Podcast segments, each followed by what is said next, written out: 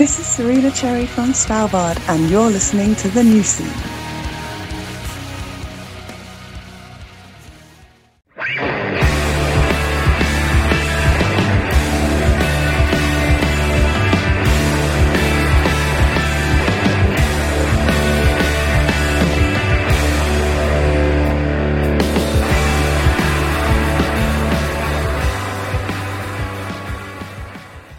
Hello, everybody, and welcome to the new scene. I am your host, Keith, and we're back with another brand new episode. And on the show today, we have Michael Malarkey. He does it all acting, music. He's been performing in bands his whole life. He's got an excellent new band, Burial Clouds, with an excellent new record. Last Days of a Dying World. It just came out on Church Road Records. We talk about that. We talk about Michael's acting career. We cover everything. And that conversation is coming up shortly. But first, here's how you can support the new scene. Follow us on Instagram, Twitter, and TikTok at New Scene Pod. Shirts. We've got shirts for sale at Deathwish Inc. Short sleeve, long sleeve, logo tees, a custom design shirt. You name it, we've got it. Reviews give us five star reviews on Apple Podcasts and Spotify. And you can write a review on Apple Podcasts. Let us know how we're doing. Also, you can catch me out on the road very soon with the Darling Fire. We have tour dates that are kicking off June 9th in Miami. There will be select dates in the Southeast. We are supporting the wonderful band Spotlights out on their tour. Come out and say hello. For more information, check the New Scene Instagram at New Scene Pod or the Darling Fire Instagram at The Darling Fire. Also, don't forget to support Iodine Recordings. We have a ticket giveaway going on right now for the Bane reunion show that takes place Saturday, June 17th in Boston at Roadrunner. It's a very stacked lineup featuring The Suicide File, Stick to Your Guns, Killing Time, and more. To enter, follow me on Instagram at New Scene Pod and follow Iodine on Instagram at Iodine Recordings. Tag a friend in the comments section of the post. You could win two tickets to the gig. Winners will be selected tonight at 9 p.m. Eastern. The Iron Roses have some Northeast tour dates coming up. That little run kicks off July 13th in Millersville, Pennsylvania. Stretch Arm Strong have a gig coming up October 20th in Asbury Park, New Jersey at House of Independence. And finally, Audio Karate have dropped their first new track in 20 years. It's called A Show of Hands. It's part of a limited edition 7 inch that's coming out on Iodine Recordings. So make sure you order that. Give it a listen. The single is out there now.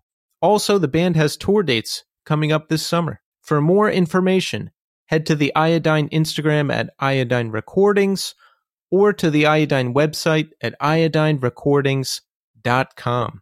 Also, don't forget to support this month's sponsor, Deathwish Inc. Converge Jane Live is out July 7th. That's a live recording of Converge performing Jane Doe at Roadburn Festival. Pre order yours now. Also, Converge have upcoming tour dates with Brutus. There are dates in the US and Europe, so if you can make it to that, you have to. You have to. Two excellent bands on one show. Loma Prieta Last is out June 30th. Check out their single Glare now and catch them on tour this summer. And sadly, Luke Rock of Modern Life is War was diagnosed with stage 3 colon cancer. And he has a GoFundMe that has been set up to help out with medical costs. Our thoughts go out to Luke and his family. We're hoping for the best check the Deathwish Inc. news section for the link to that GoFundMe. For more information, check out the Deathwish Instagram at Deathwish Inc. or check out their website at deathwishinc.com. Okay. So make sure you check back in with me in segment three. After the interview with Michael, we got mentioned in a few publications. I'll talk about that. I'll tell you everything that's going on with me. But right now, we are going to speak to Michael Malarkey of Burial Clouds. Enjoy.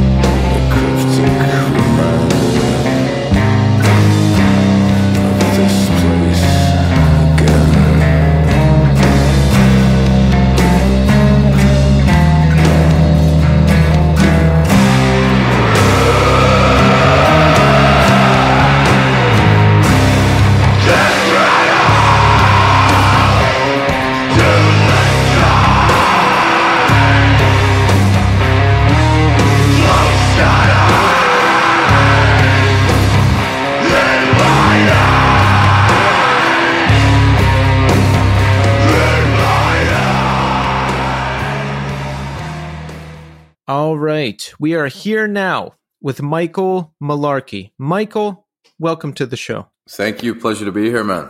Yes, Michael, it's wonderful to have you here. You know, you've got a lot going on. You've got a new record coming out with Burial Clouds. You are the front man of the band now. The singles sound excellent. Can't wait to hear the record. You're, of course, doing a lot in the world of acting, and I'm sure you've got a lot of great stuff coming up there as well. And Michael, we're going to cover all of that. But first, I need to ask you, how are you doing today? Starting with the most difficult question, man. Shame on you. Uh, I'm all right. I mean, I'm I'm knee deep in kids right now. I got two of them, so it's uh, it was a, a, mad rush to get here to my garage and get set up. So I'm a little frazzled, if we're being honest.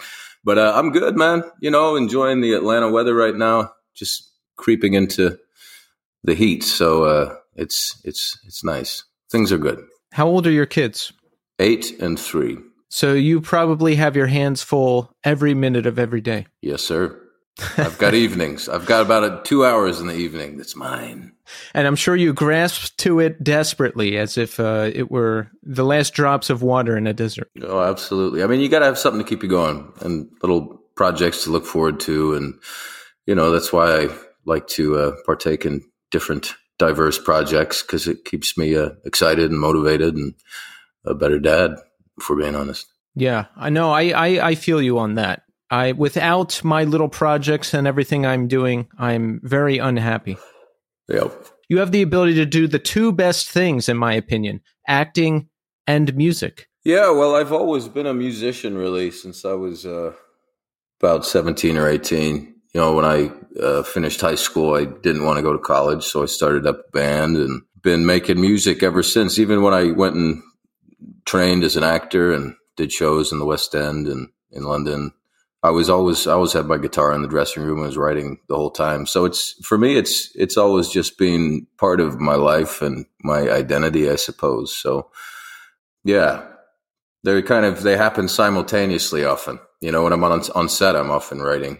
Yeah, I've done a little acting myself and there was, uh, there was a stage play that I was in and you know there had to be a lot of emotion in certain parts so i would listen to certain songs to get me there. Yeah, the mu- music's a good inroad to access emotion or past stuff or whatever you need for a particular scene, especially like heavy scenes. I like to use music too. I use a lot of like instrumental stuff, you know, like uh, doom jazz and things like that. Do you uh, is that your go-to if you need to get really emotional or something like that? Not not for the emotion necessarily. I mean, what do I use for emotional stuff? I mean, I use a lot of ambient music because it doesn't uh, tell you what to think.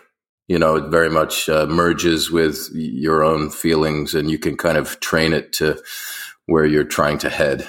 So, you know, a lot of a lot of ambient stuff. Yeah, there was a scene where I needed to cry, so I used an well, it's a mostly ambient band called Hammock. So they, yeah. they had a song and I would use that and that got me there very, very easily. That'll get you there. That's very delicate sounds and beautiful sweeping scores. It's like the perfect cinematic music. Definitely. You grew up in Ohio, right? Yellow Springs? I did. Yeah, Yellow Springs, Ohio. Very small little hippie town and kind of near Dayton. Um, and it was great because it was a little arts community, you know. I mean, it is, it still is, um, although things change and shift over the years. But it was a very supportive environment for trying shit out and creating. And, you know, it was very, very supportive community for that. They weren't trying to be like, yo, you know, get your grades in order and go to college. So I didn't get my grades in order or go to college. I went to the, the, uh, I went to acting school instead, but, um, not before playing in various different bands and touring and stuff in Ohio. Yeah, talk about that. Where did you come in as far as music goes? Did you, I mean, did you discover punk, hardcore? Like, what grabbed you? Yeah, it was very much punk and ska, actually. You know, it was that, it was those, the years of Warped Tour, the golden years, I suppose, of Warped Tour before it got weird. Um, but yeah, like bands like Rancid and Op Ivy, Fugazi, all the DC stuff. Um, I really connected with that. And, um, um, yeah, going to my first shows. I mean, my first show was, was actually Less Than Jake because I was really, really into the punk ska stuff and skating. And um, I kind of backtracked from there and was like, okay, let's look at the roots of these groups. And they were all into the old punk stuff. And so I just started digging and I'm still digging, you know. Um, but yeah, it started off with punk and uh, kind of morphed into heavier stuff as life got heavier, I suppose. Yeah. I uh I came in on the heaviest stuff in the world and then kind of backtracked from there. So I, I sort of did the opposite of you. Right. What was your what was your starter for ten? Uh, one of the first shows I ever went to was Converge, Dillinger Escape Plan, For the Love of Turmoil. Damn! Um, wow, what an introduction! I I was scared for my life and hooked ever since, and I liked it. well, Converge has always been one of my favorite bands, and I, I, quickly went down that route myself and got into Dillinger and all that stuff too. But um, nice. yeah, Converge is still top of the game, always never missing, you know. And uh, yeah, just always loved following as well Jake's art and the Deathwish releases. It's just um, it's all pretty quality stuff it's rare for a band to be around that long and still consistently put out music that I enjoy. Totally. So, ta- when did you start performing? Now, I read uh, you became singer for a band called Shadyside. Was that the first band you joined? No, my fir- the first band I joined was called Panamia, and uh, we, you know, never really went anywhere. But that was we a couple of us. It was the first time we'd ever played instruments, and so we just, you know, strung this backyard hooligan band together and started churning out some punkish hardcore with metal tinge type stuff. And, uh, you know, uh, started playing shows and you meet people along the way. And one of my favorite local bands at the time was actually called Shadyside, a Screamo band. And I, I went to a lot of their shows and hounded them because they had a singer when I first saw them. Then they didn't have a singer anymore and were just a four piece. And I was like, hmm, let's see. So I harassed them, uh, just said, let me try out. Let me, let me try out for you guys, blah, blah, blah. And, uh, eventually they caved in and let me try. And, uh, yeah, I joined the band and we had a more successful run, I suppose. And, you know, cut a record in Nashville and did some touring and, um, they're still good friends and we're actually putting a record out this year as well on, um, on, uh, what's Austin's label called? Mind over matter, mind over matter. Um, so that'll be coming out too. And we just wanted to get back together over COVID and do another record for shits and giggles and see what happened. And I actually really enjoyed the process and we brought kind of new, different energy to it than the old Shadyside. Uh, it's a little more direct and it's more punk influence, I suppose. Uh, very much different from the Burial Clouds stuff, you know. How uh, how long had it had it been since you guys played? Oh man, like over a decade. Um, we did like some re- random reunion shows at times, but I mean, it was probably it's probably like 17 years, man. Wow! So it was a trip. That must have been a trip. It really was. Yeah, and, and also to get back in the practice space and just realize that it all still kind of gels was was pretty wild, you know. And we did a couple reunion shows just to let people know we're got a record coming out recently, and it was it was just it was easy and fun and good to hang with the old dudes. How much touring did you do back in the day? Oh, it was by no means like a grueling touring situation. I mean, we did more like because we were all working and uh, did like weekend type tours. You know, three shows, three or four shows, and and then you know you take a break and do it again. How old are you while all this is happening? 21, 22. Yeah, we worked together for like it was about four or five years, but it was around 20, early 20s. Yeah, I, I did the same thing. I tried to go to college and I kind of, well, not kind of, I failed out. Um, yeah. Half because of partying and half because of just not trying at all. And then I went out on tour with a friend's band and, you know, selling merch. And I, I just, I would rather do that than go to school. Yeah, this makes sense. This makes sense. Yeah. Well, it's the thing is we, we, we get, we encourage, you know, we, we encourage kids to jump before they're ready and it's a real crime, man, because we're like encouraging so much debt that so many people just will never be able to crawl out of. Um, it's good for people to have the chance to live their lives a little bit before and find their passions before they jump. Exactly. And you know what? So many people I know talk about school loans and how they'll never pay them off and how they hope they get uh, taken away, you know, in some bill that gets passed or something. And I'm like, you know what? I don't have to worry about that because I didn't go to college.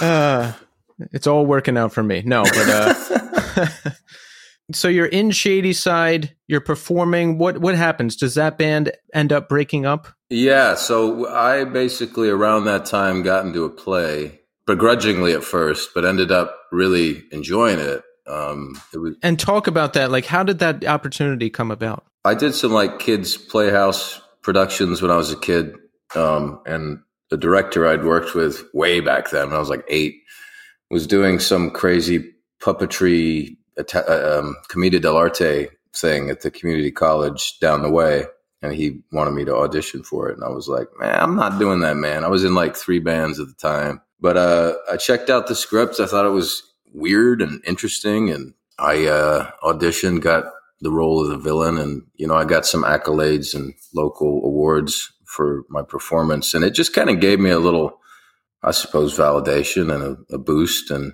i was like man maybe i could do this you know, it was just a kind of fun thing to do in the summer. But uh, yeah, I, started auditioning for for drama schools. I'm a dual citizen, so I uh, I thought like you know if I'm gonna go, I want to go like across an ocean.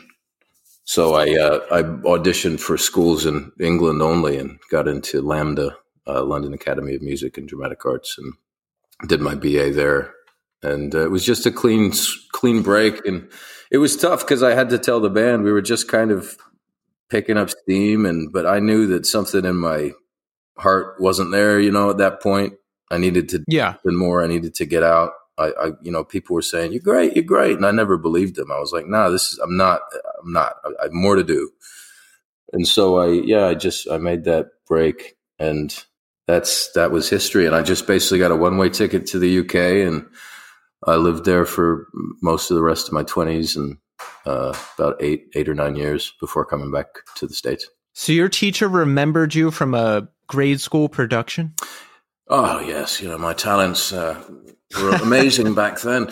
Um, no, he well, it's a small town. You know, he's from Yellow Springs too, a little t- community I talked about. So you know, I'd see him around town and stuff. So he, he, I was, I was in his consciousness already. It wasn't for my work back then, I'm sure. he probably had seen the stuff I was doing with the band and I suppose who I was as a human, which maybe is what he wanted to to steal. Yeah, I was thinking maybe you made like such a big splash when you were eight that uh had to have you back. it's been downhill since, man. so um so when you're in the that first production, I mean, do you get acting lessons? How do you get into this character? How do you learn to do what you have to do? Well, back then, I mean, that was when I started doing my first acting classes, like actual classes, which was the community college that I did the production at was offering classes. So I thought I would just get into the plays and be able to take classes. And I took a bunch of other like bullshit classes like poetry and yoga, which actually aren't bullshit, obviously, but you know, I wasn't doing scholarly things. I wasn't trying to get a degree. Degree, um, but yeah, I, I, started taking classes there, and um, that was all I'd done before that particular performance. And then obviously you go to train, and it's a super intensive um, BA program, and you do all the stuff. Did you find it difficult to learn the craft, or did did you get into it pretty easy? Like, talk about some of your process. Hmm. Well, I think I mean at the beginning you know, a lot of people's perception of being a performer is like, hey, look at me, and wanting to show people how much you enjoy it and relish and everything. And I think it's a common mistake when people are starting out. And one of the biggest lessons I learned was uh, you're enough as you are.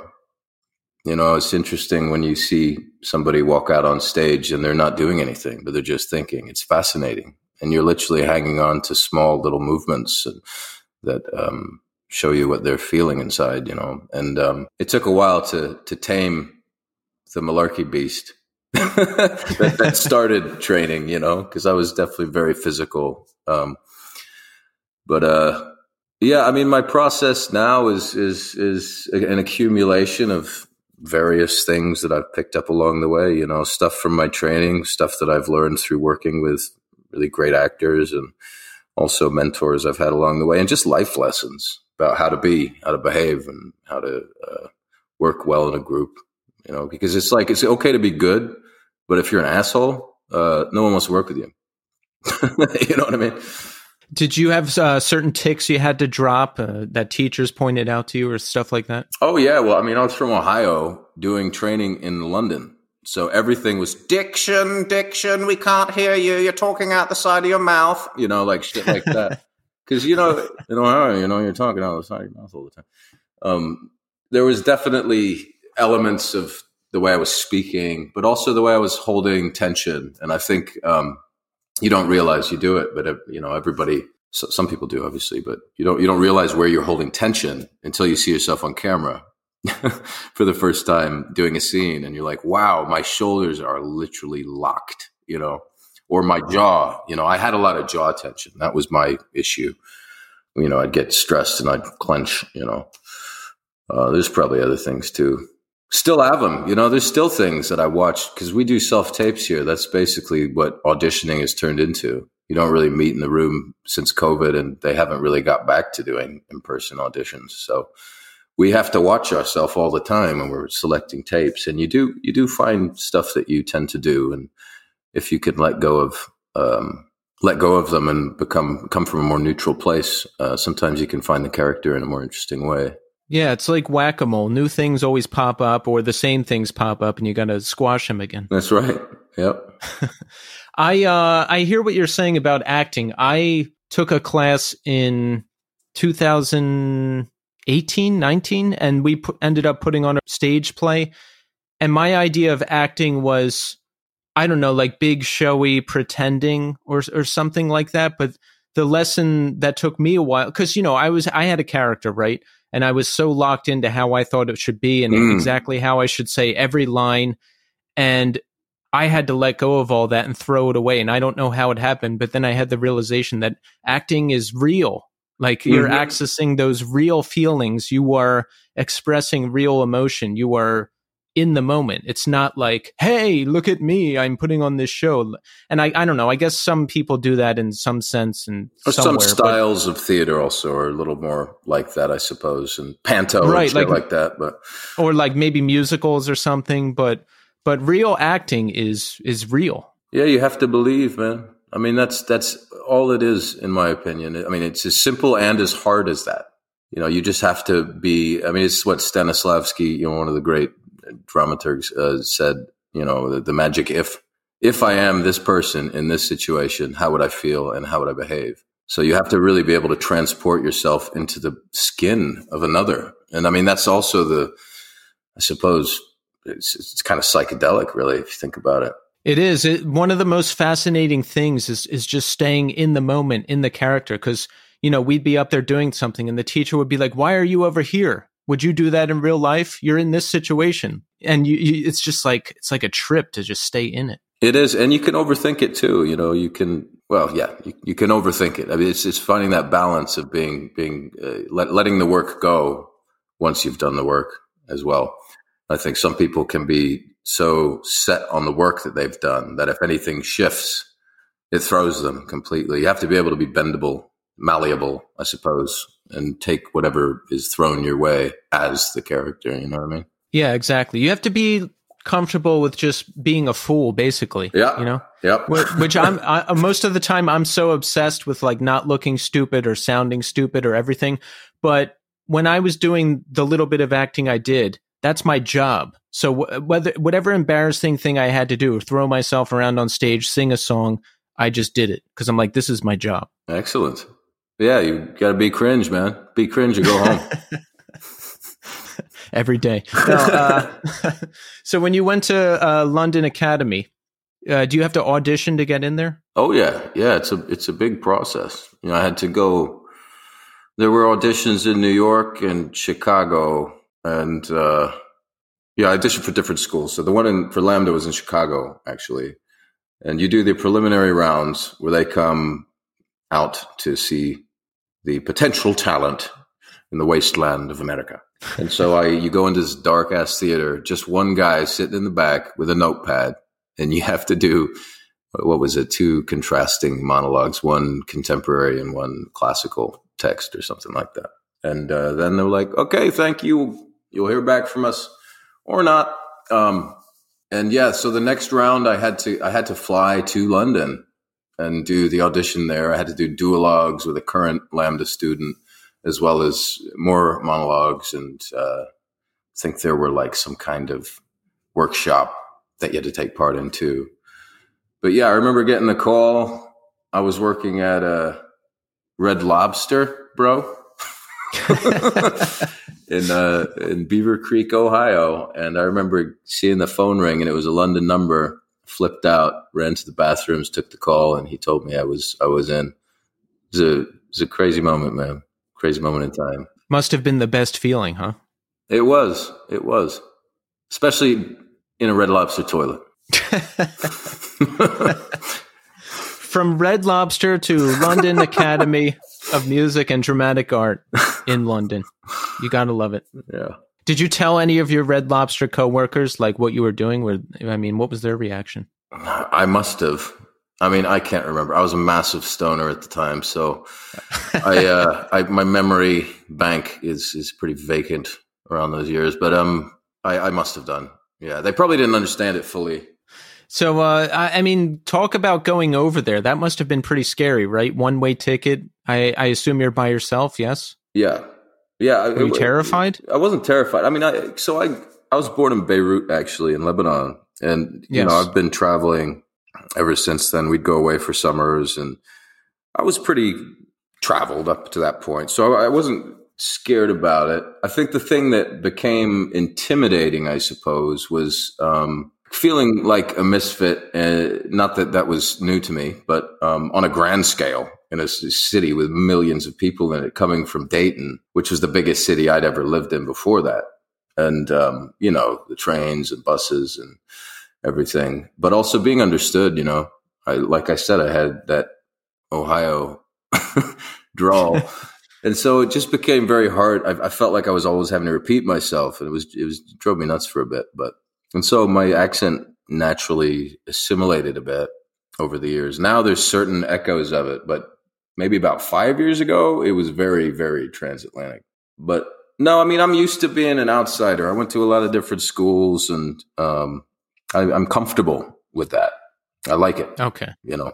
Yeah. So you're not a complete fish out of water. You had some world travel in you. You were you were ready for this. Yeah, it was a logical next step, I think, if we're talking biography. So from th- that school, you end up getting in some stage plays, and the the career is slowly building, right? Yeah, yeah. I picked up an agent after our last showcase and started working. It took about a year. I, I started working in pubs and doing random events and things like that.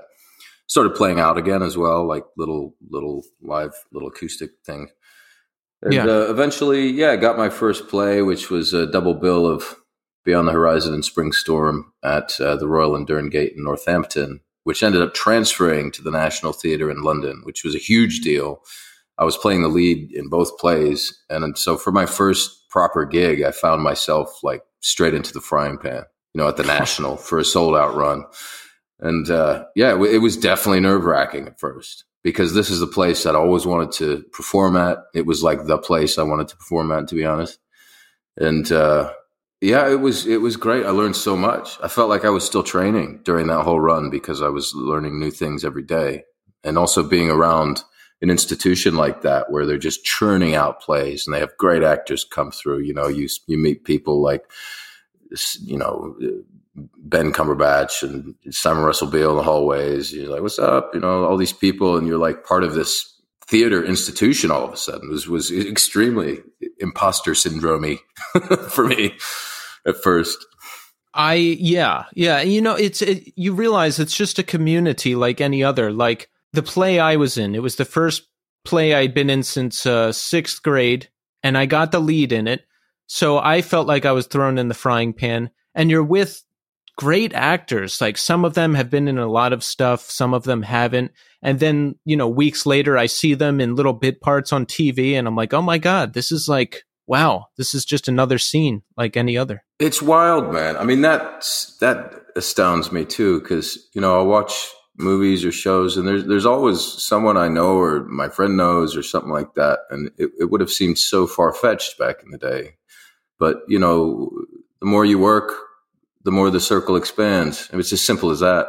You work with different people who know other people, and um, you know, all of a sudden you look back and you're like, wow, I've kind of come a long way. How did you get those initial gigs? Did you have the agent already? Yeah, yeah. Oh, so there you go. Yeah, it was through through my agency in London. How do, how does that work? Do you meet people through the school and then you get hooked up with an agent? Like, how does that work? Yeah, they, I mean, the top drama schools always do a series of showcases for the final year students. You know, several plays. Um, usually, each actor will have an opportunity to have a, a somewhat decent role in in at least one of the productions, and that's the one that you normally target to invite people to. Um, but they come to they come to a lot of them because it's one of the top schools. So you know, I um, I got interest from the show that I probably had more of the bigger role in. Nice. And you continued playing music throughout this, yes? I did, yeah. You said uh, just just playing solo gigs here and there. Yeah, well, actually, you know, what? I got my my time mixed up a little bit. I started doing the music a few uh, playing playing at least. I was writing the whole time, but I started playing when I I, I got the role of Elvis Presley. You know that guy. Um, oh, I've heard of him. Yeah, supposed to be pretty good. Um, yeah. In Million Dollar Quartet, the original London production, which was about Sun Records, and I, it was another one where I was like, "How did I get this role? This is ridiculous." I was I was reading for Johnny Cash. I thought that was more suitable, but yeah, I booked Elvis, and I was like, "Okay, guess I got to do this thing." And uh, it was a real uh, stretch of. I grew a lot as as a musician through that. I also was doing Elvis 56. So I was having, and I'm a bass baritone. So I was having to really reach for That's All Right Mama and uh, the other old school tracks. So it pushed my range a bit. It also, I was playing every night for a year, you know, uh, and uh, 2,000 people. And it just kind of gave me that extra nudge being like, yo, you could, you know, why aren't you doing this with your music, dude? Do it. You know, you like your song. Surely other people will, at least some people will connect with them. So around that time, I started playing at random open mics and set up a couple solo shows. And yeah, when you're uh, when you're playing those shows, are you playing as you or Elvis? No, I'm playing as me. Yeah, I'd play all only just originals. Like I don't really do cover songs or anything. I've done maybe two in my life. Just never had an interest to do other people's stuff. When you're playing those solo gigs, does that help you out with the role, like preparing as Elvis too? No, I always kind of felt like it was a separate separate thing. So okay, they're separate things. And yeah. I kind of started doing it eh, part uh, three quarters of the way through the run because I was pretty focused during that time, trying to trying to kind of stay on ta- task. You know, when you first started playing solo gigs, was it difficult for you? I've done one solo acoustic gig ever, and I feel that it did not go very well, but but I, I didn't put enough time in, and I covered a, a Sparta song, and I feel like that was not very good either. But I got through it. I didn't like stop and forget a, a, song or something. Like it wasn't a disaster like that. I just felt like I wasn't very good. But how was it for you? Yeah, I mean, well, we we get in our own heads, don't we? Um, yeah. And you know, for me, I've I've I've never been a fully I mean, I'm a good guitar player, but I've never thought of myself as a great guitar player. And especially when I was starting out, I was I had a lot of my brain focused on not messing up the guitar parts because I always used to write a lot of stuff that I could barely play. You know, a lot of weird finger picking stuff, and it just uh, I like stuff that's not straight down the barrel. You know, um, and so yeah, I was I always felt slightly like I wasn't there for at least the first half of the show because I was so focused on trying to get it right. And it took a long time for that to stop. Now, if anything, I'll have like the first song or two and then I'm in it, you know, I'm back. I mean, like anything else, you just have to keep doing it until you That's figure right. it out. That's right. You know, yeah. That's the secret to success, man. In a way. That's it. Yeah. You have to, you have, and I, I say this on the show all the time. You have to embrace being bad. There's no shortcuts. Everyone goes through their growth period. You you don't learn if you don't fuck up. Exactly. You know, and I think my greatest life lessons are when I've put myself out there and I have fallen on my ass and uh, had to pick myself up and go, I'm not going to do that again. Yeah, exactly. I, I, I I strive for perfection. So when bad things happen now, I try to remind myself, like, you will learn from this. It's Mhm. not the end of the world. It's important to have that voice, though. Not everyone has Yes. that voice. You know, you have to tap into that subconscious, and uh, you know that that the subconscious is never f- fearful. It's never intimidated. It's not, you know, uh, this, that, and the other. It it observes. So if you can tap into your powers of, of obser- observing yourself, then you can actually change those parts, right? At least in my experience, in my hippie life. No, I, I I'm with you on that, and I think uh, I think if the desire is strong enough for whatever you're doing, you will continue doing it. Like yourself, you know, you kept performing in bands, you kept up with music, you pursued acting. You're moving to London to to learn the craft at this uh, at this school. You are continuing with stage plays. Like like there's things in my life I've done once and it didn't go well, and I'm like, well, that's it. Like I, I tried DJing before. I didn't know what I was doing. I stopped. I tried stand up comedy for a while. I really didn't like it. I stopped. But uh, acting, I took as far as I could. And music has always been a thing. So if you're really in it, if your heart's truly in it, you will just continue doing it like you have. Yeah, well, you there's there's something that prevents you from stopping. You know, it's Yeah. it's this this engine inside of you that's just like constantly seeing the world or feeling the world in in that way. And for me, it's through music. You know, it's just how I connect with the world and myself, I suppose. Um, and I can't turn that off. You know, I mean, I can turn it off for a bit when I need to take a job and pay the bills or whatever, but like it always comes back creeping. if I've got a, if I have a shit week and I realize I haven't played guitar for a week, it's usually why. You know, I play and it's, it sorts it out. music has always been the constant in my life and it sounds like yours too i did the opposite thing uh i wasted a lot of years getting high and just uh dropping out of life and then once i stopped doing that i picked music back up and then i was trying desperately to hold this band together that i had put together and it just wasn't working and at the same time the acting class and the play came up so you know i felt life taking me in that direction so I went in that direction. And then music became a priority again. So I put acting behind and circled back to music. And it sounds like you've done the same thing, you know, like uh, you're in music, right? Acting, uh, you feel your life guiding you toward the acting, and then you go in that direction. I think we just need to listen to what the world is telling us, you know, and and go with that. That's that's true, man. I mean, and I, you know, I, I believe in serendipity to a degree. So, you know, sometimes doors open, or sometimes you see a door and you wonder if you should open it or not. And uh, you know, it's how you know, just, just to segue to Burial Clouds, this record we got coming out. Um, that's kind of how that happened. You know, it just sort of fell into my lap in a weird way, and I was like, let's just let's go for it. Let's give it a shot. Talk about that. How did you hook up with this band? When did it happen? How did it happen? Yeah, so it was over COVID. I had just taken a very long RV trip with my family because we couldn't fly to a house that we bought blind because times were fucking weird, man. And uh, yeah, we we got here, got to the house, and um, I wanted to scream. I mean, it's as simple as that. No, I, not as simple as that, but I, I Wait, did, did you want to scream uh, because you wanted to create music, or did you want to scream because the house was a piece of crap? Uh, No, not because of that, but because of the current situation and politics, all the bullshit that was going on. But also, I, I really, you know, all the music I was listening to at that time was heavy music. I was getting really back into digging again as well, like finding out new bands, finding out all the new labels. And I kind of got back into that record store mentality. And uh, yeah, I just wanted to do it again. I missed it. And so, yeah, basically, I, I was on, this is somewhat ridiculous, but uh, Ben Koller, I've become kind of friends with him online over the years and, you know, met him a couple times. He's a good dude. And I saw this comment on one of his pages from this handle called Burial Clouds as I was probably doom scrolling. Remember, it's 2020. Um, and it, the comment was clever and amusing. And I was like, you know what?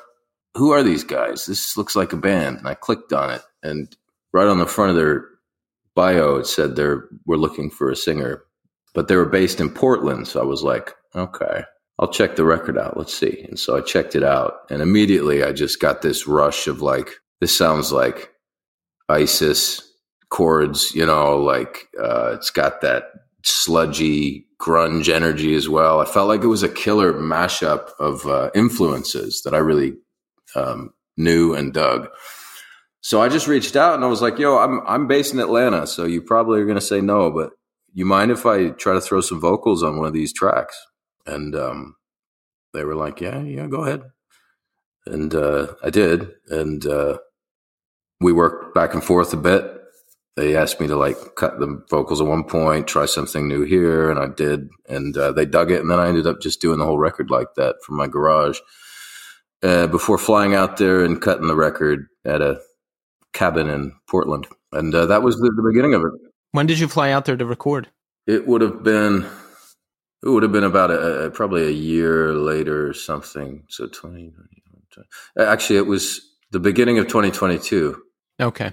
I'm trying to uh, place the timeline in terms of COVID because, you know, it's like, well, number one, I can't uh, comprehend time anymore because no, of two years we lost. Yeah. But uh, I'm just curious about people, how, how people navigate during that time and what's going on.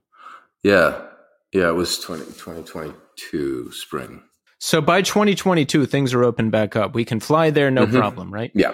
So what was it like? Had you met the band in person at all? I mean, was was this the first time you were going to meet them when you flew out there to record? It was, and you know, it's one of those things where you just you trust the universe, I suppose. You know, because it could have really been horrible. You, know, you get there and these guys stink, the you know, etc.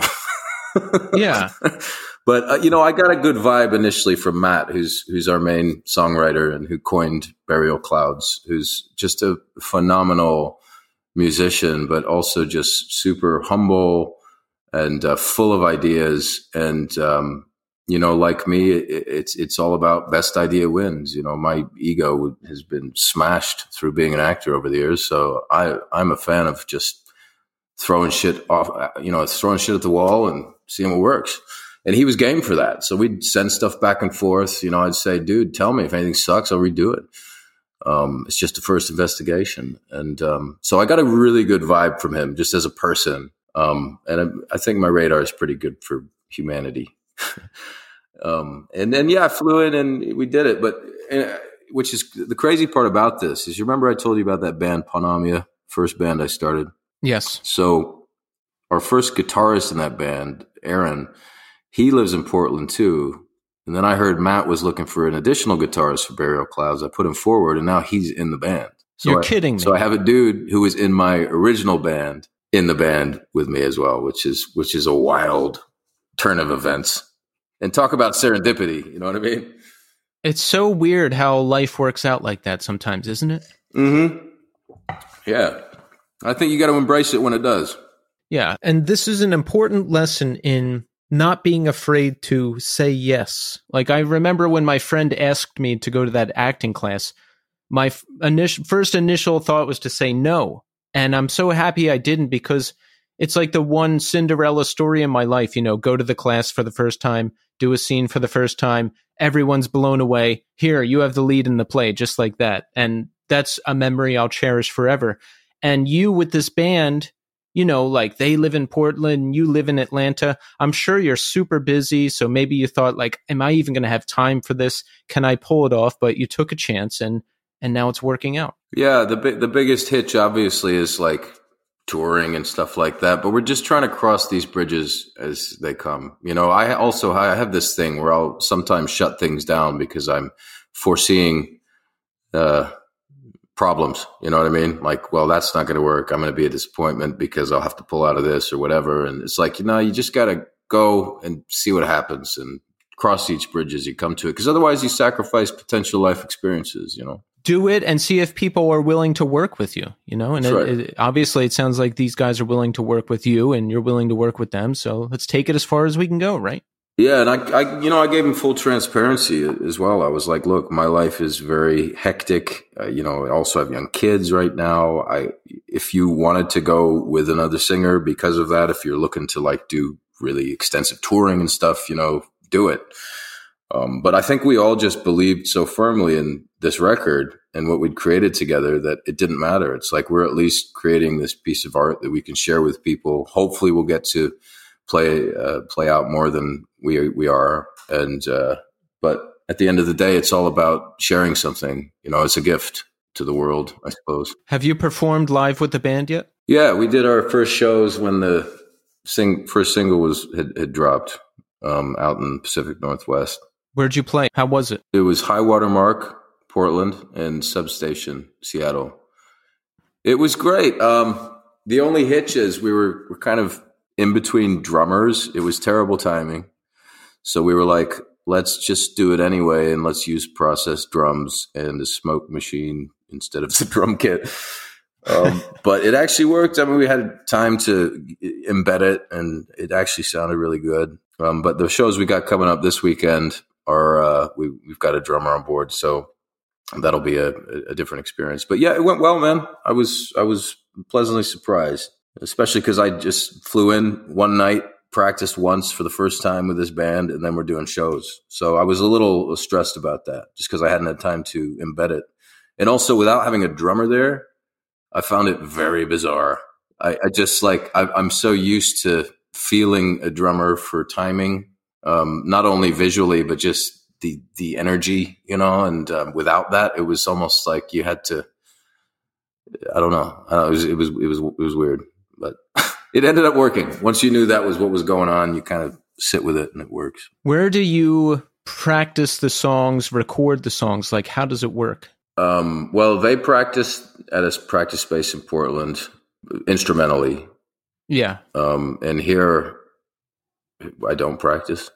I just turn turn up and fucking shred, man. I mean, I'll oh do, yeah, I'll do a couple run throughs with my PA in the garage and just blast it through the speaker, um, just to kind of make sure it's still there. But I mean, the thing is, when when you write everything and go through an extensive demoing and recording process, the songs are pretty in your bones, you know.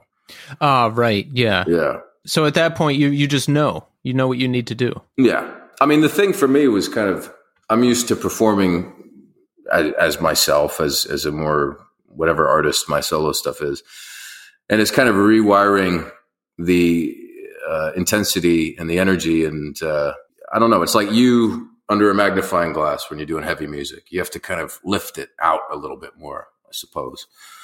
And um, I used to do it, so it, it just took me a minute, and I was like, "Oh yeah, it's this thing."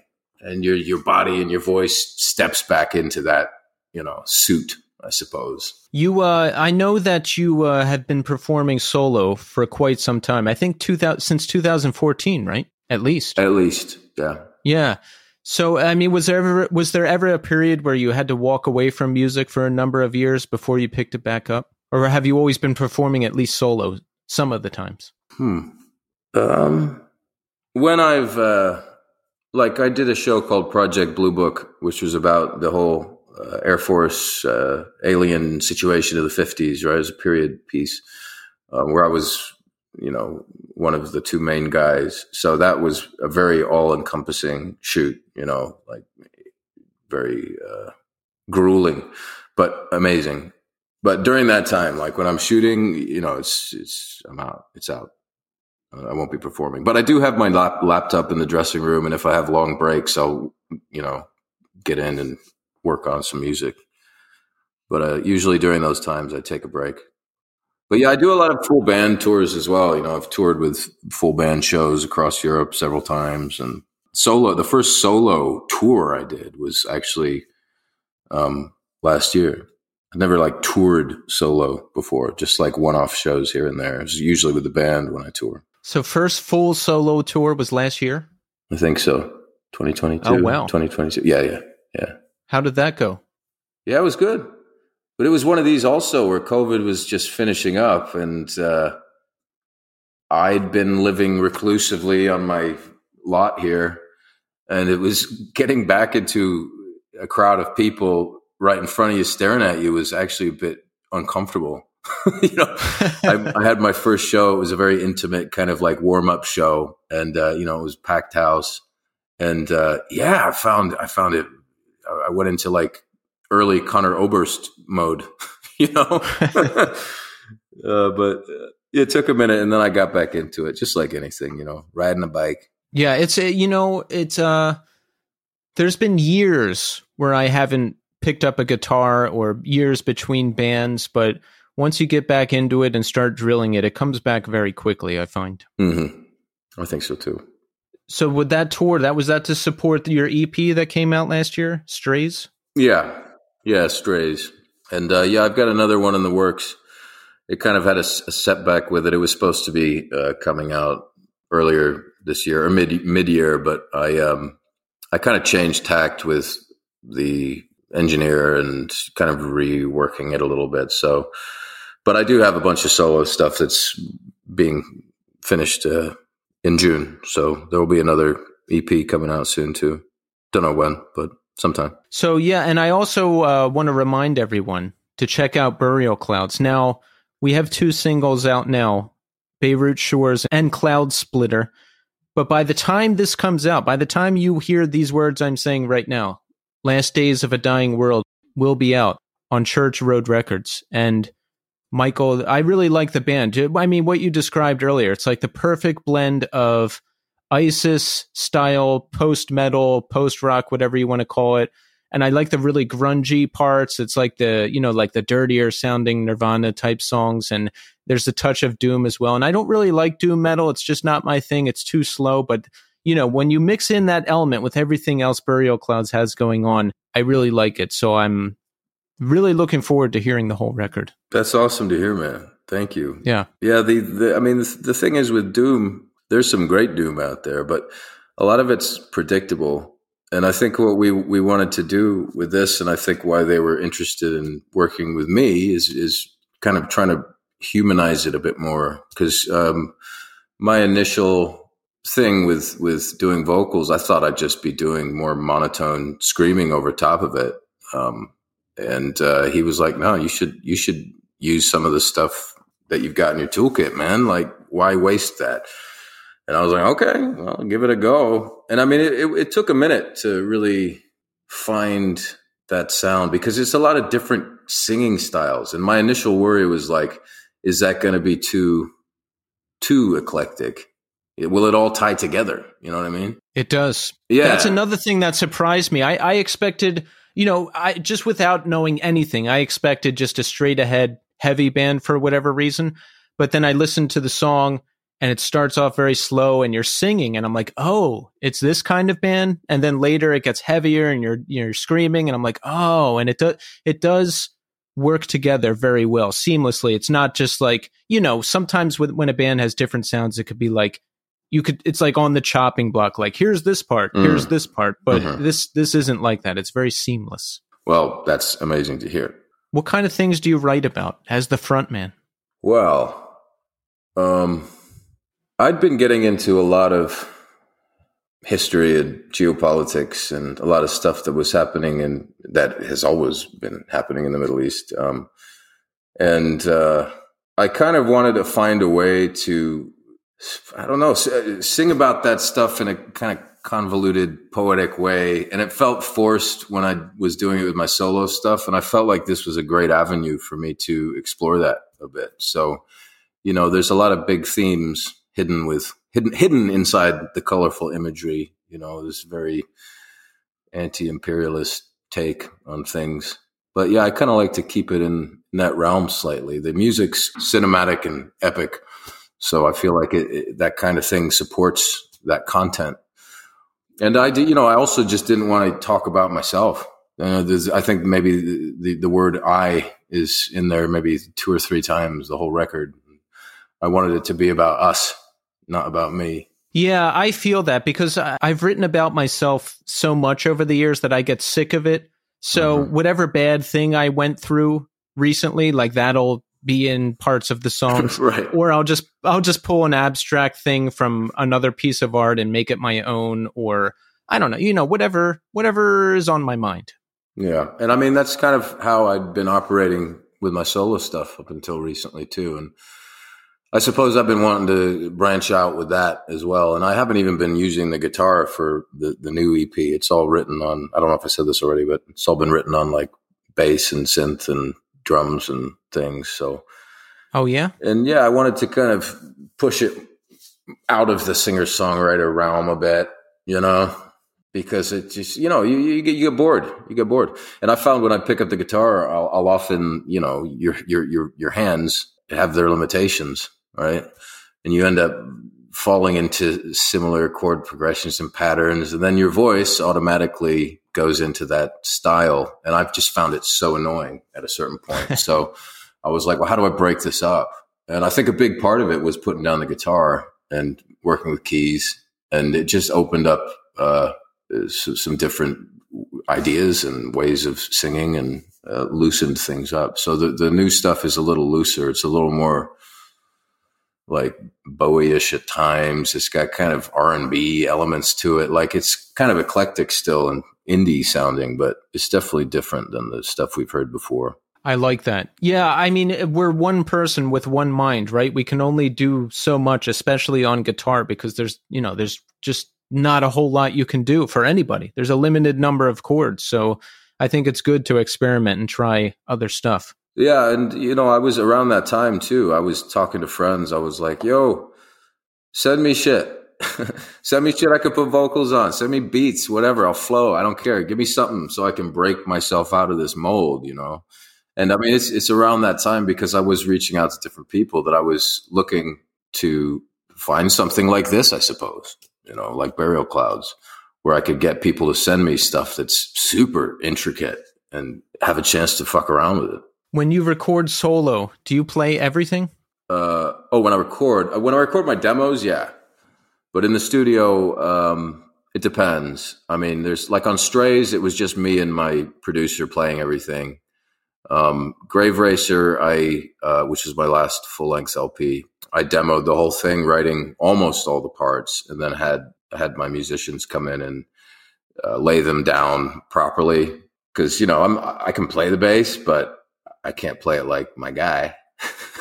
so, but yeah, I liked, I definitely have very descriptive, not descriptive, but full demos where I'll, I'll, write out all the parts, you know. How did uh, Burial Clouds hook up with Church Road? Did you send them the record after it was recorded or was there a pre existing relationship? I, yeah, so we, we cut the record, we did it ourselves, um, and then started pitching it I was pretty much went down like that, and I reached out uh, to the select labels that I had either contacts in or new bands on them, and um, yeah, Church Road was the one that came back around the, the quickest. And um, I knew their reputation. I knew their records. I, the label's fantastic. You know, they just are putting out killer records time and again and they're also branching out like in style. So it's quite eclectic eclectic their roster. Oh yeah. I mean just great company to be in on that label and i've had a lot of their bands on my show so excellent stuff. Yeah. And they're they're great people genuinely good people. Um, and we do have a, a mutual friend uh, two uh, mutual friends. You know i'm uh, i don't know if you know the group aa williams out of the uk but um, we've toured together and stuff. Um, and uh, they used to be on Holy Roar, which I believe Justine also used to be on.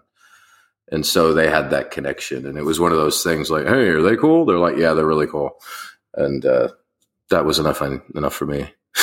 yeah, Church Road uh, inherited a lot of the Holy Roar bands, or yeah. some of them, right? Yeah, yeah. So we've got the Burial Clouds record coming out. We've got more solo music to look forward to. What about in terms of acting? I mean, I'm sure there's a lot going on there as well, right? Yes, maybe. Also got the Shadyside record. I might as well plug that while we're here. Yeah, the Shadyside record, which will be coming out this year too. Don't know when yet, but watch this space. Over and out. Um, acting wise, uh, let's see. I'm I'm doing a movie with a buddy here in Atlanta, uh, and there's the writers' strike right now, so a lot of stuff is on hold. So I'm kind of in a bit of a limbo situation, just waiting for things to kick back back up and for the studios to get their shit together and pay people properly. Um, but yeah, I'm kind of it's kind of in limbo right now. I just did some Law and Order this year. I did a few episodes of Organized Crime, which was fun, and uh, yeah, just waiting for the next gig. How did you transition from the stage to television? Does that start in the UK, or do you fly back here and, and start that up? It started in the UK. I did some, did a couple like really horrible drama documentaries. Uh, dreadful. In my first short film, where you know he talked about noticing your tension. I was I was playing a cowboy in it, and my accent was all in my mouth. it was painful to watch.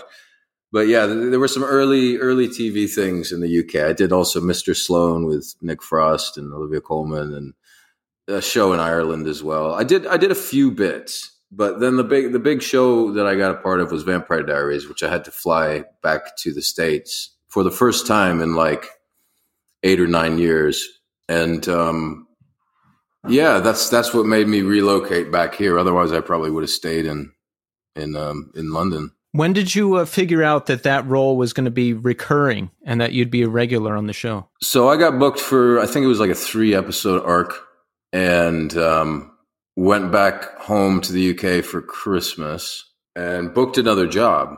And so, due to the contract, because there was some crossover, I had to take that back to the Vampire Diaries cats, and they expressed the desire to keep me, and so they ended up kind of uh, going back and forth, and uh, I ended up sticking with them, flying back out, and they signed me on as a regular at that point. So I'd done three episodes, and then I ended up doing four seasons.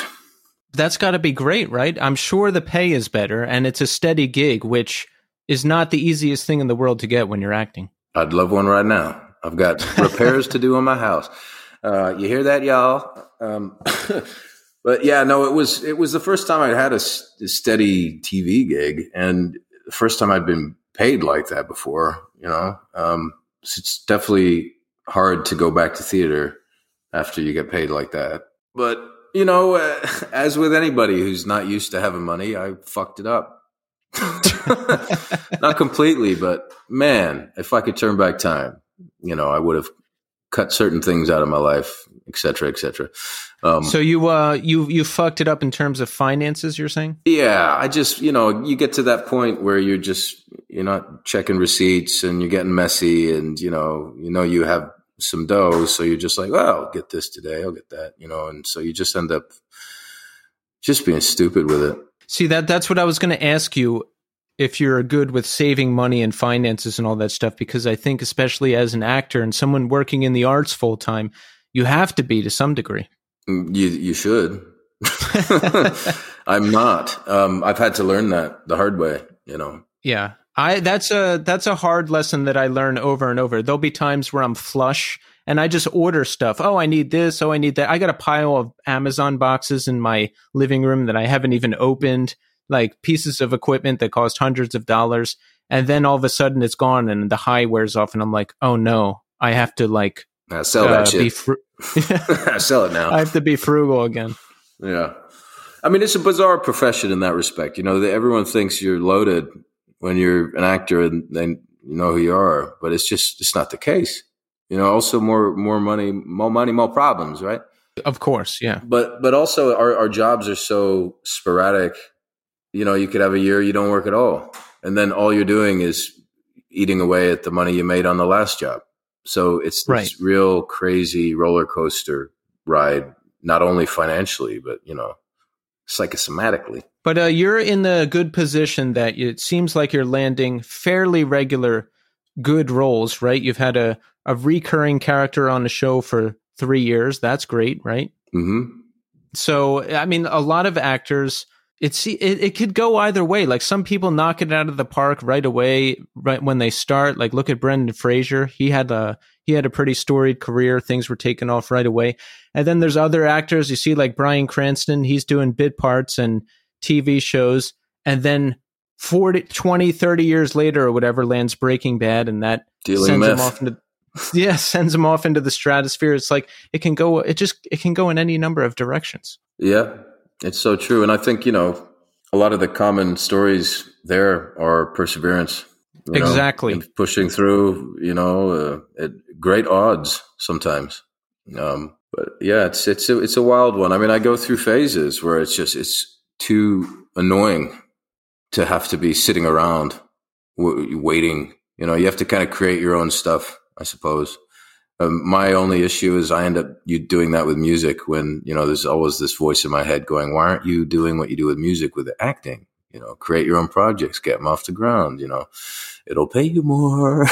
but I just can't get away from the music. It just it means a lot to me, and uh, it keeps me sane. That's a good point too. Like there's a lot of actors who, you know, they get put in a couple movies and it's not working out, so they write they write their own thing and that sends them off into the stratosphere. Have you had any ideas or or have you uh, ever tried to put something down on paper? Yeah, I've written a script which I plan to direct and act in someday. I should probably do make that day soon before I lose interest. That's my issue. Also, is I'll have like, uh, you know, I'm a sprinter, and I get like super excited about a project, and an idea, and I run, run, run, and I crush it, and I get it all to a place where I love it, and and if nothing happens at a certain point, and I don't look at that thing for half a year, it's dead to me, and it's something I got to work on. I know it's a a flaw, we'll call it.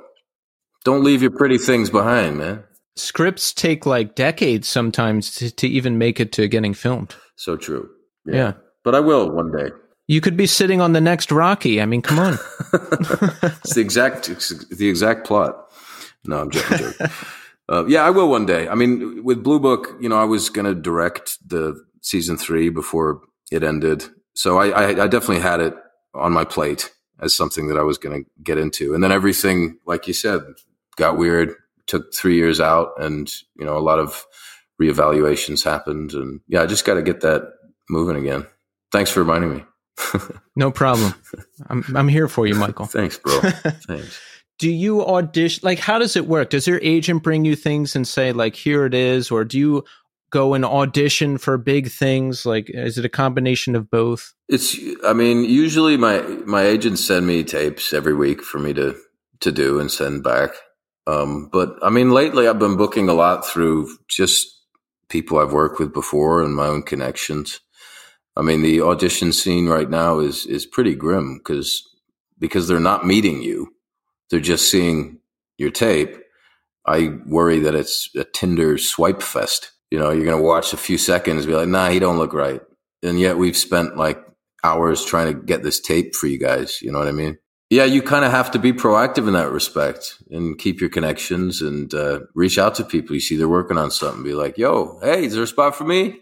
And there's a part of you that has to be shameless in that respect because I've been rewarded when I have been shameless in this respect, not every respect. It's got to be hard in the beginning because with acting, you know, in bands, you you maybe you have other people in the band, you have other people to back you up, but with acting, it's very surface, right? Like it's you on the tape, and the uh, the person watching it, giving you the role, can be like wrong look, wrong voice, wrong physique. It's like very apparent that it's just you that's not working. That's I mean that's got to be hard probably to deal with in the beginning, right? In the beginning, yes.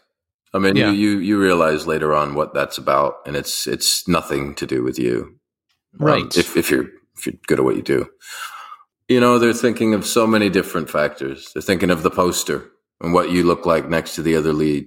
Uh, they're thinking about your eye color. You know, like stupid shit. It's like the lottery. You just got to keep playing for years and years, and then you hope it's going to pay off at some point. Unfortunately, it's a good analogy. Well, look, Michael, I mean, you've already done so much. There's bound to be more good things coming. There's more to come, baby. That's I'm- right. I'm ready. That's right. So let's recap. Now, we got to check out the Burial Clouds record, Last Days of a Dying World. It's out there right now by the time you hear this. We want people to hear that, right, Michael? Absolutely. Yeah, very excited Yes. for people to go on the journey. And Shadyside. Is there a release date or anything for that yet? There's not a release date. We're um uh we're cooking ahead though. We got like the test pressings and everything, and we're just finalizing art. So it's it's coming, but that'll be on Mind Over Matter Records. Hopefully uh, in the fall. And of course, there's Michael Malarkey solo. Yeah. Strays, the EP just came out last year, but you have quite a bit of music under your own name as well. Yes, sir. Yep. Yes. And if you want to see Michael in any of his roles, we've got several seasons of Vampire Diaries and a bunch of other stuff you've been in. Yeah, check out Project Blue Book. That's a good one. You'll like that. It's Robert Zemeckis as well, so you know you'll know that. Oh, name. really? Yeah. I like uh, that. That's the UFO thing you were talking about, right? Like the FBI UFOs in the fifties. Yeah.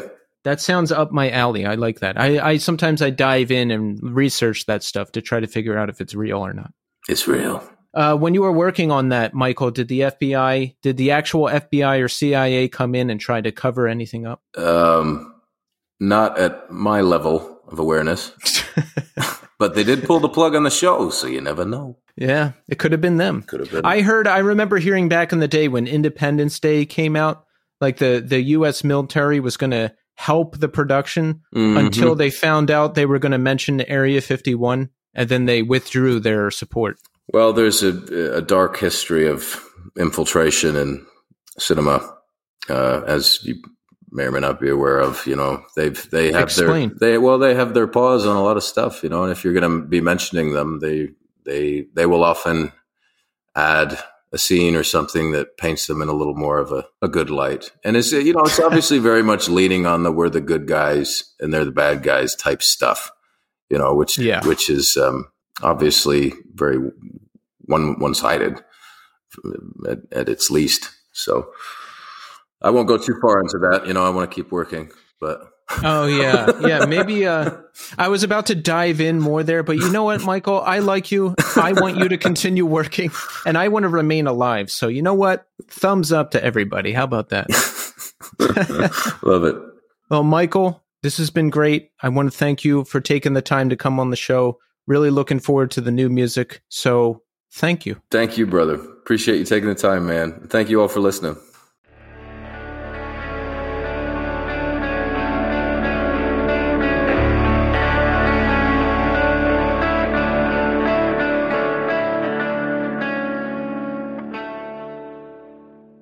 And there you have it. Michael Malarkey. Great to talk to Michael. It's nice to be able to talk to somebody about acting and music. And he does both, and he does it well.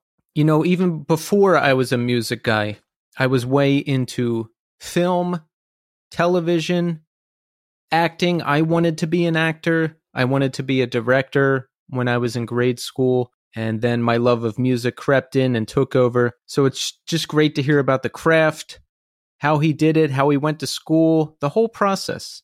Fascinating to be able to hear that, in addition to the music he's been making his whole life. Burial Clouds.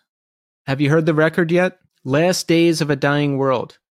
Check it out. Super, super good stuff. Think like a grungier, doomier ISIS. It's, uh, I really dig it. So yeah, just a overall great conversation. Great to talk to you, Michael. Thank you for coming on the show. All right. So let's check in. How are we doing? I'm doing okay. Okay, okay. Uh, I'm suffering from burnout again. I'm doing too much, working all the time, not going out enough, not taking enough leisure time. But listen, that's the way it is right now. I'll fix it at some point. This weekend, it's pouring rain the whole weekend.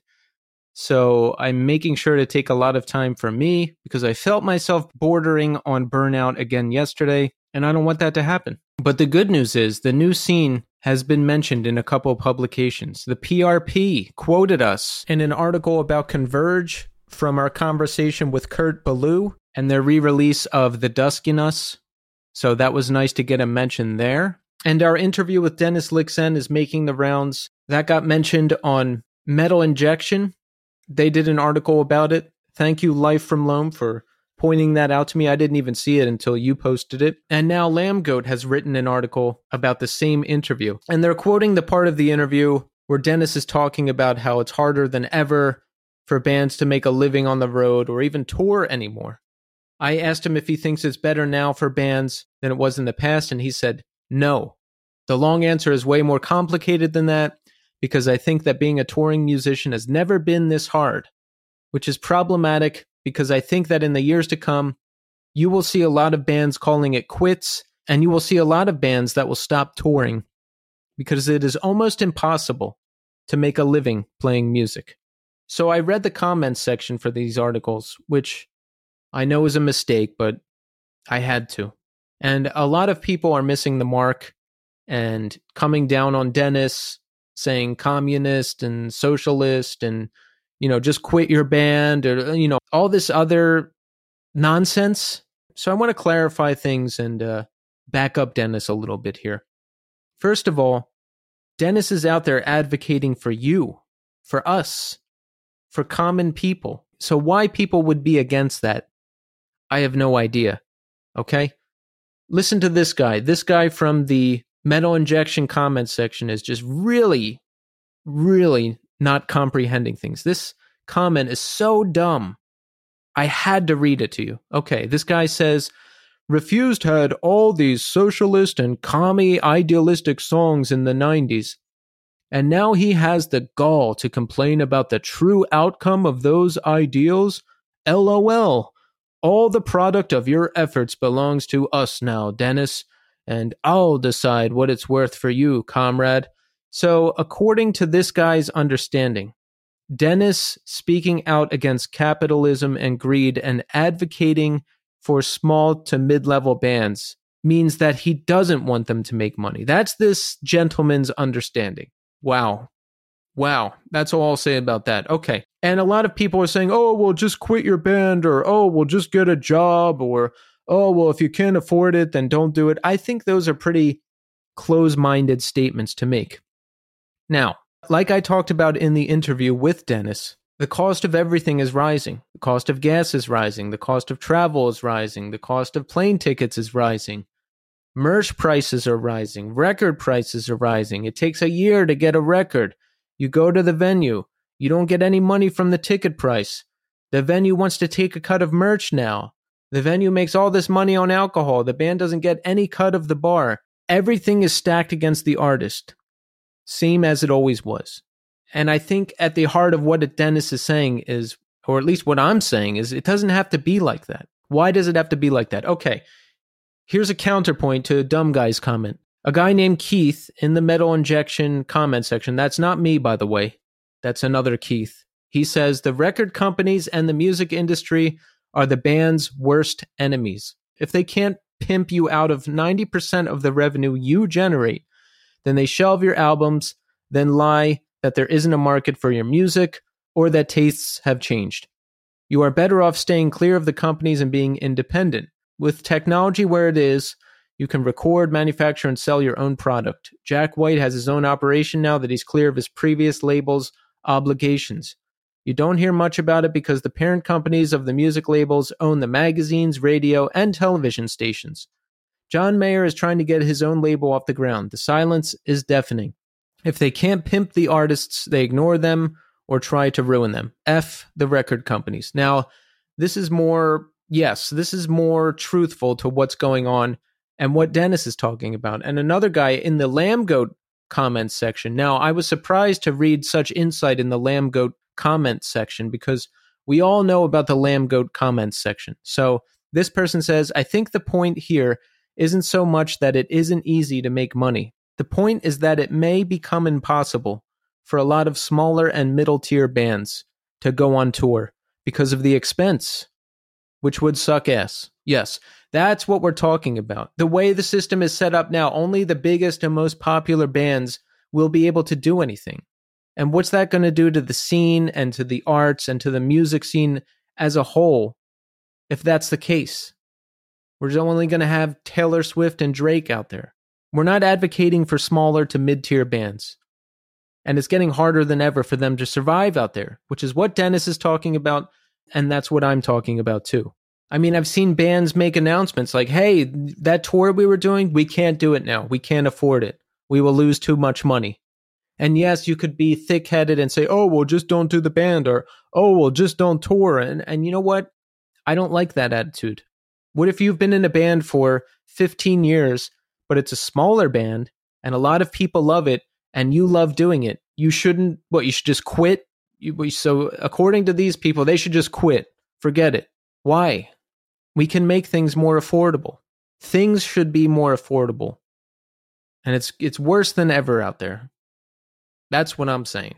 I mean, if there's a single mother with two kids out there, are you going to tell her, oh, just get rid of your kids? Oh, just become a millionaire. Oh, just get a higher paying job. Oh, it's your fault that you have those kids.